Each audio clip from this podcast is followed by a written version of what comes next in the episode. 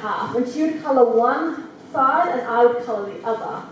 And I thought it was really good at the time to draw like as lightly as I can. And I found this book a few years ago, and it's really funny. Like you can barely even see my carefully penciled mark. It's really light. Anyway, this image came to my mind when I was reading John's Gospel this week. Because John is trying to colour in for us a picture of Jesus. He's trying to find the best words he can to convey who Jesus is, and that's not an easy thing to do, to get this full portrait of Jesus.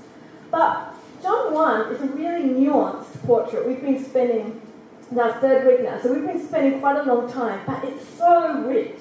And we want to get up close and examine in detail this passage because it's so glorious, and we want to get into it and understand it completely.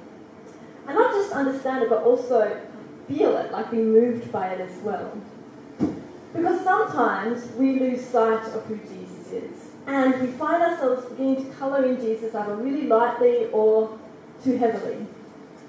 How do you picture Jesus? What comes to mind when you picture Jesus? We've been, hopefully, you know, our theme this year has been rekindled. So, rekindling worship, care, prayer, that's been our um, aim this year. That is only going to happen if we know Jesus. Last week I was talking about how Jesus is good news, that you should want to share and announce and share your testimony. That's only going to happen if you know Jesus. John, the writer of this gospel, knew Jesus. So what he says matters, how he describes Jesus matters. And John says, there's almost like two points he's trying to make in this opening chapter. His first point he wants to make is that Jesus is fully God, 100% divine. And it's like, like these two movements happening. So on one hand, he's emphasizing that Jesus is fully God. It's almost like he's an abstract painter, like he's flicking out the paint here and there as he's trying to plunge into the mystery of who Jesus is. And it is a mystery, but it's one that blazes with light in John. Verse 9. The true light that gives light to everyone was coming into the world. Jesus is the true light. Now, light was a symbol used in the ancient world to stand for divinity. And you can understand why. Imagine all the colours of the world coming together and forming into light, dazzling white light. When we think of light, we tend to think of colour, and colour makes us think of life. God. Dazzling, glorious God. There's a few times in the Old Testament when people get a glimpse of the visible presence of God, and it's normally described using light. And people actually call those experiences or those encounters the glory of Yahweh. We have encountered and behold, beheld the glory of Yahweh. And so the ancient artists, I don't know if you've ever noticed, often will like put like this gold crown around Jesus' head, like a halo. It's supposed to be this light halo, signaling that Jesus is fully God. Because that's what John is saying, that God came into this world as a person. Have you thought about that much? If you have, you might start to feel a little bit dizzy. Like your mind start, might start to spin around because we're talking about really hard to grasp things. In fact, it took the church about four centuries to fully comprehend all the implications of what this means. So we are kind of fortunate because not only do we have the Bible, but we also have the history of the church. And the church affirms that Jesus is fully divine. And I want to actually spend some time listening to the early church today. Because this is not a conclusion that everyone will agree with. Even John says in verse 10 He was in the world, and though the world was made through him, the world did not recognize him. Jesus wasn't literally dazzling to behold, apart from the transfiguration. Uh, like, imagine if Jesus was walking around with like light literally coming out of him, people might think, yeah, he could be God, but he wasn't literally dazzling to behold. So there was a little bit of pushback against this claim that Jesus was fully God. The first pushback came from a group called the Ebionites in the second century. So they were Jewish Christians, and they really struggled with the idea of Jesus being divine because it had been drummed into them again and again there is only one God. How could God be contained in a person? That sounds like outrageous to say that. And so they said Jesus was a really, really, really, really good person. Like that God had given him gifts of righteousness, wisdom, that the Spirit descended on Jesus during his public ministry, but departed before his death. Um, they struggled also, and a lot of people do struggle with this, the idea of God having to suffer. So he said he was a good person, but not divine.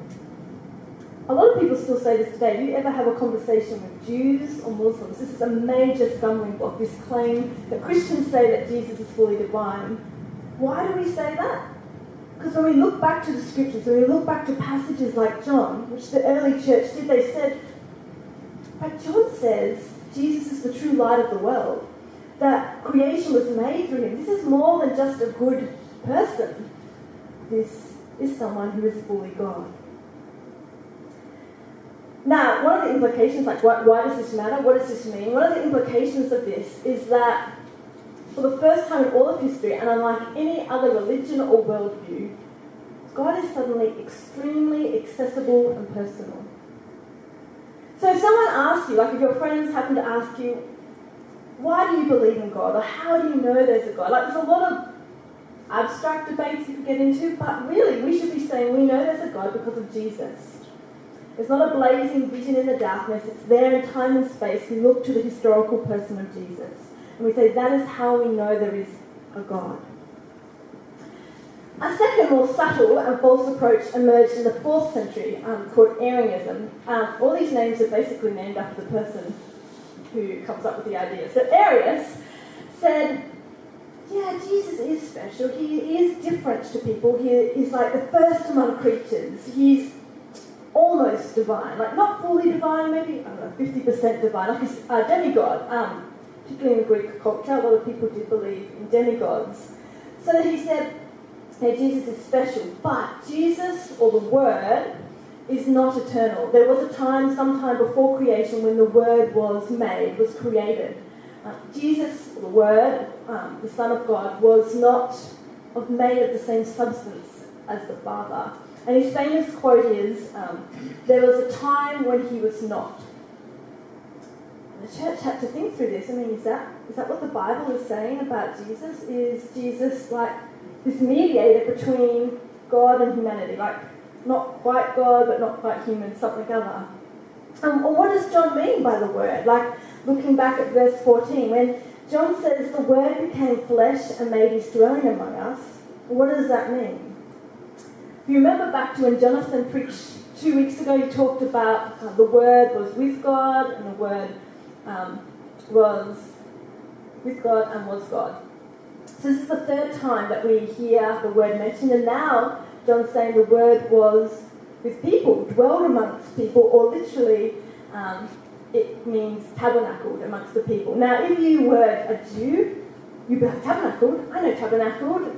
Uh, that comes from the idea and the reality that for most of history, where did God dwell? God dwelled in the temple, or before the temple, the tabernacle, the tent of God. So people assumed that's where God was, and God had promised that that's where His presence would be. And now John is saying, God is found where?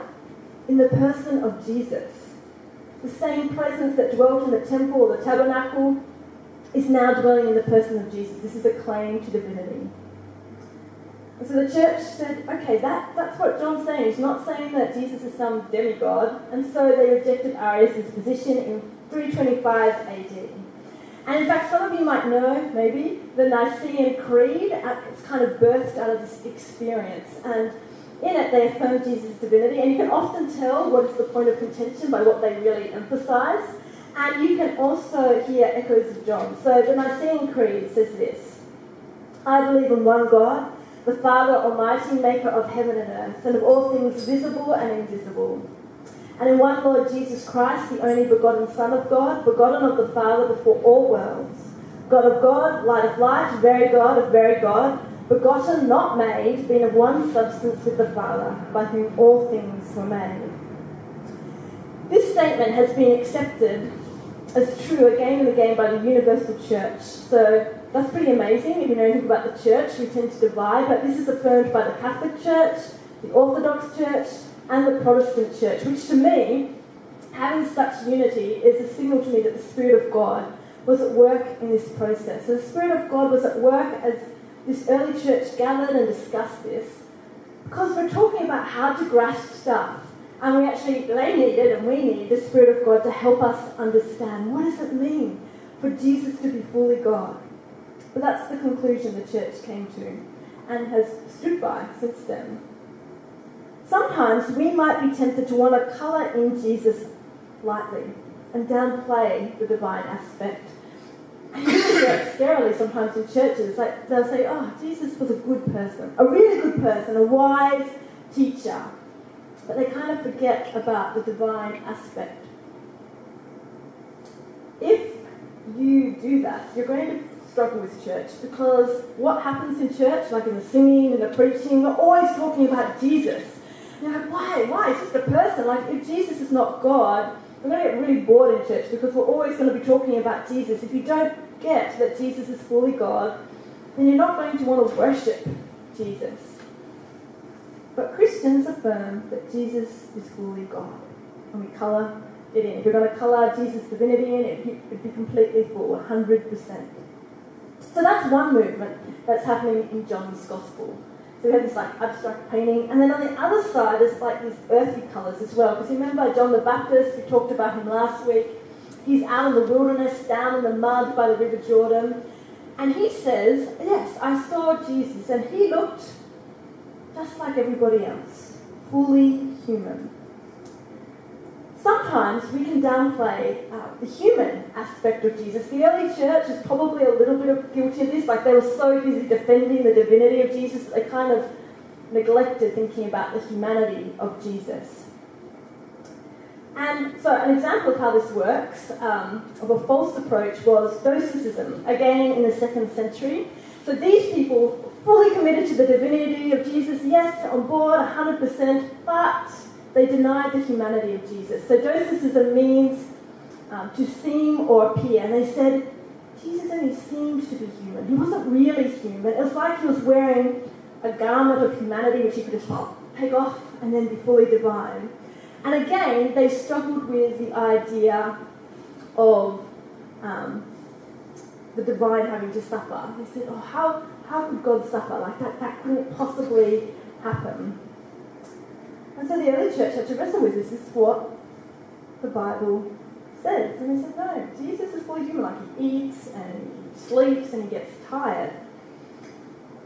Sometimes we can downplay the human aspect of Jesus. Uh, in some churches or in New Age writings, they talk about cosmic Christ, and it's like detached from Jesus in history.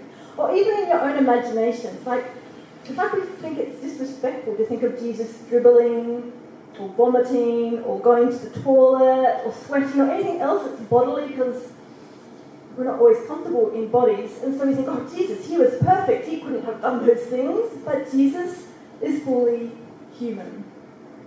So, how do you put those two together? Well, the early church also puzzled about this for a long time, and they came up with some different ideas. So, one idea, and the picture probably describes it the best, is to say that um, God, the Logos, united with a perfect human being. It's like they're holding hands there. It's like two people almost existing in, in one person. And then people began to say, but can they let like let go of their hands? If they let go, will they be then two people? And so in AD 431, at the Third Ecumenical Council in Ephesus, it was agreed that Jesus was one person, not two. The next proposal, which you can understand how they came to it. It's like a mathematical equation. So they said, well, what happens? What does divine plus humanity equal? And they said, what equals a new colour, doesn't it? If you mix divine, like God and humanity, you get a new colour, like a new creature, a new creation. And again, this was rejected. So what did the early church come to after all these like different proposals? And I haven't even told you all the proposals. Like it's very technical substances and stuff they came to this position that Jesus is 100% human, 100% God, and if you colour it in, it's like holding two colours together. Both exist at the same time, but they're united, they can't be separated. And so the church affirmed in 451 AD at Chalcedon, they affirmed that Jesus was the only begotten to be acknowledged in two natures, inconfusedly, unchangeably, indivisibly, inseparably. You get, again, this was a point of contention. The distinction of natures being by no means to take away by the union, but rather the property of each nature being preserved and concurring in one person and one substance, not parted or divided into two persons, but one and the same Son, and only begotten God the Word, the Lord Jesus Christ. Isn't that fascinating? Isn't it so fascinating and it good that like the early church and there are people who think really deeply about this stuff and some of you might be thinking, yeah, I love, I love all this history and theology, and others of you might be thinking, what does this matter? Why does this matter so much? So let me tell you why this matters. It matters that Jesus is fully human because it means not only does Jesus show us what God is like, but God also then experiences what it's like to be human. Jesus is our representative. So when we look at Jesus, we actually begin to discover what it means to be human. You might remember right back in Genesis, it says we were made in the image of God. So we were meant to be representatives of God. We were meant to bear His image in the world and to one another. But that didn't last long, like by chapter 3, we failed in that. And so the image of God became distorted. Jesus is the perfect image of God. And so when we look at Jesus, we actually discover who God is, but also who we were called to be. And this is the most powerful image you're ever going to see, more powerful than any picture or photo or carving or stained glass window. They're all pale imitations compared to Jesus. Do you know the flesh and blood Jesus? Verse 18. No one has ever seen God but the one and only Son, who is himself God and is in closest relationship with the Father, has made him known.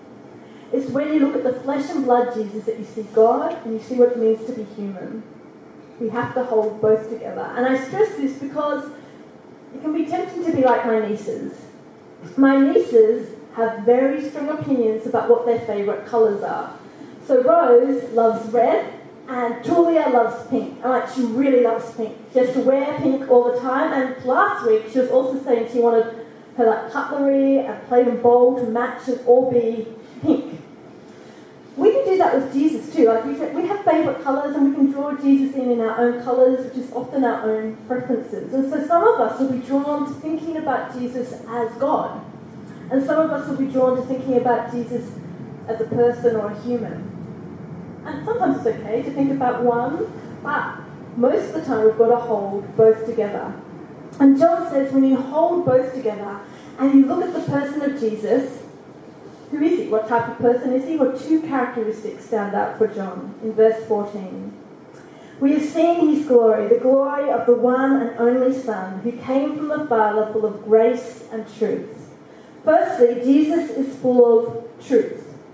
It's a pretty bold claim to make in a pluralistic society in the first century as it is today. For a while, our society thought it had figured out how to work out the truth.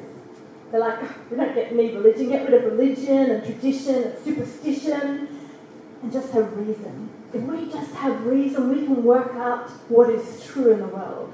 That's the Enlightenment period.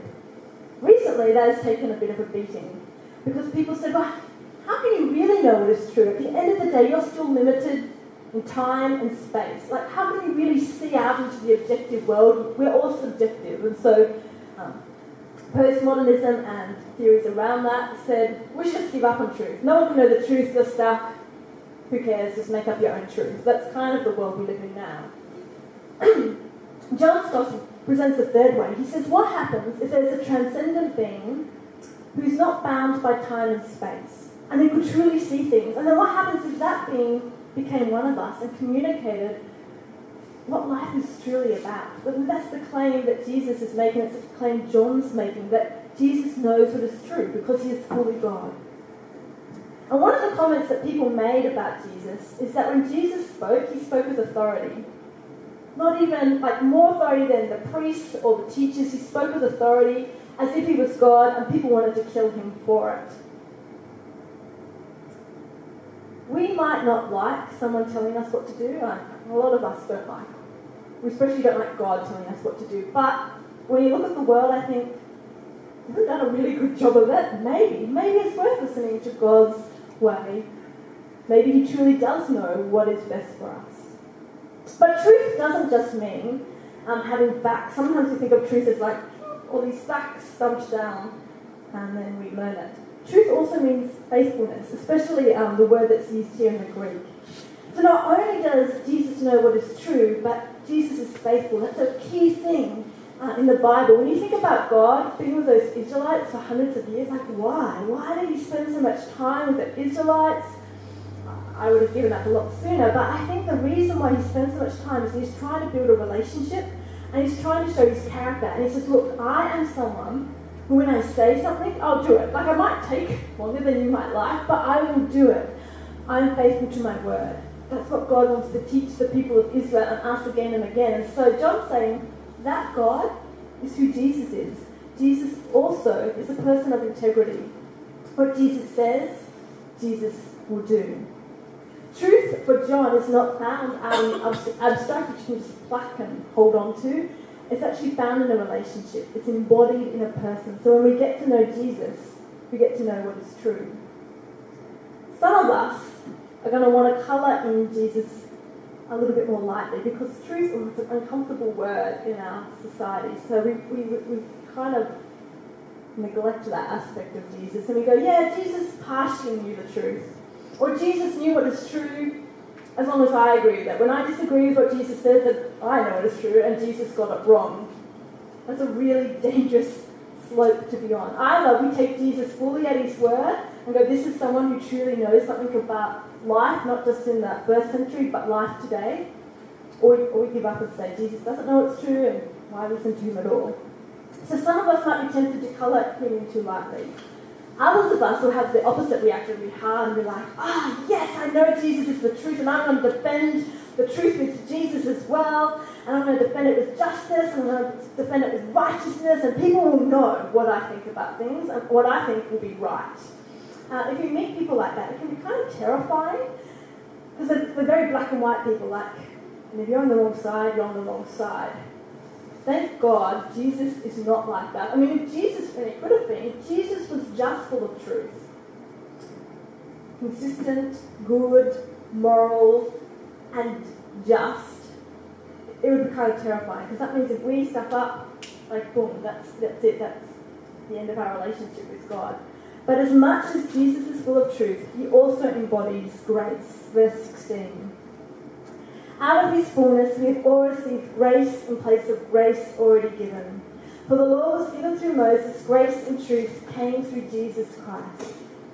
Jesus was full of grace, that means undeserved kindness and compassion. It was poured out of him. Wherever Jesus went, uh, the people that were most attracted to him tended to be people who felt unable to stand either in society's presence or in God's holy presence. And Jesus says, No, you're welcome. Come eat with me, come talk to me. You can be reconciled. You can become part of God's family, children of God.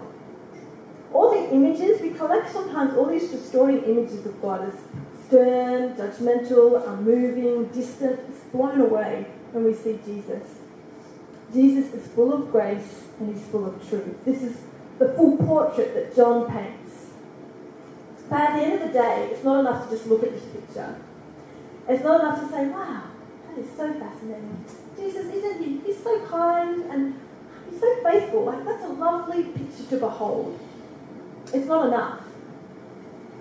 Jesus should provoke a reaction in us. You know, some people hated Jesus in his day. They're like, he is too loose with the rules. He eats with the wrong people. Today, a lot of people will be like, Jesus, he's he's too commanding. Like he's very imposing, and he imposes things that will change my lifestyle. Like, I don't want that. And how dare he do that? So, a lot of people dislike, hate Jesus. He provokes a reaction if you really want to experience the fullness of Jesus, if you want to experience what does grace and truth look like or feel like, John says in the end you need to receive. You need to receive who Jesus is. Like Jesus is there ready to embrace you. You're welcome. You can become a child of God. You can experience grace. You can experience truth. But you have to decide if you want to be embraced by Jesus or not. Do you want God to be kind to you? Sometimes we don't actually want God to be kind to us, we're not willing to accept it. Do you want the true light of the world to shine onto your life and actually have something to say about it, which might mean you have to change. Sometimes we don't want it. But if we receive Jesus, then John says, verse 12, Yet to all who did receive him, to those who believed in his name, he gave the right to become children of God. Children born not of natural descent, nor of human decision or a husband's will, but born of God. We can know Jesus in a very personal way, we can know God in a very personal way by becoming children of God. And there's this uh, animation that really um, captures this well. It's called Holy Moly. It's for kids, and kids love it. But how it pictures it, when people don't know Jesus, they're like black and white figures that you might draw. Jesus is, of course, painted, uh, coloured in like red, wears a red outfit, and he has a light around his head. When people receive Jesus, you can tell straight away because they're filled in with colour. That is a symbol in this holy moly animation that they have come to know Jesus.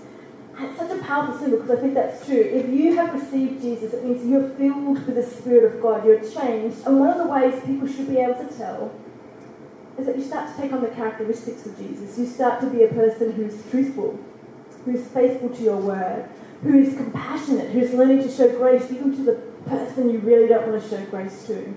And when you begin to show that, you begin to show that you are filled with the Spirit of God, that you know who Jesus is. Know who Jesus is. It's not enough just to like go, I know facts about Jesus, I can talk about Jesus, I can tell you the story of the Bible. Actually, I know Jesus personally for myself. So I wonder today, what do you need to receive from God? Do you need to receive grace, truth, Jesus afresh? Sometimes we get all these distorting images of Jesus that we need to let go of and come back to who Jesus really is. I'm going to give you some space to pray. And also, uh, come up, you might notice here that there's a word saying full. And I invited the morning congregation, I invite you, if there's one word that stood out to you tonight, and it doesn't have to be a word I've said, it might be just a word that's been in your head as you've read God's word and as we've sung and as we've listened to God's word, then I encourage you to write it up in the letters full, because we want to visually celebrate and worship the one who's full, full of grace and truth, fully God, fully human, Jesus. So there's a word, I invite you to come up, write it down in a colourful pen, and do it as an act of worship and pray. Maybe it's a word that you need to receive from God today. Um, so Morgan's going to come and play, and then I'll play at the end.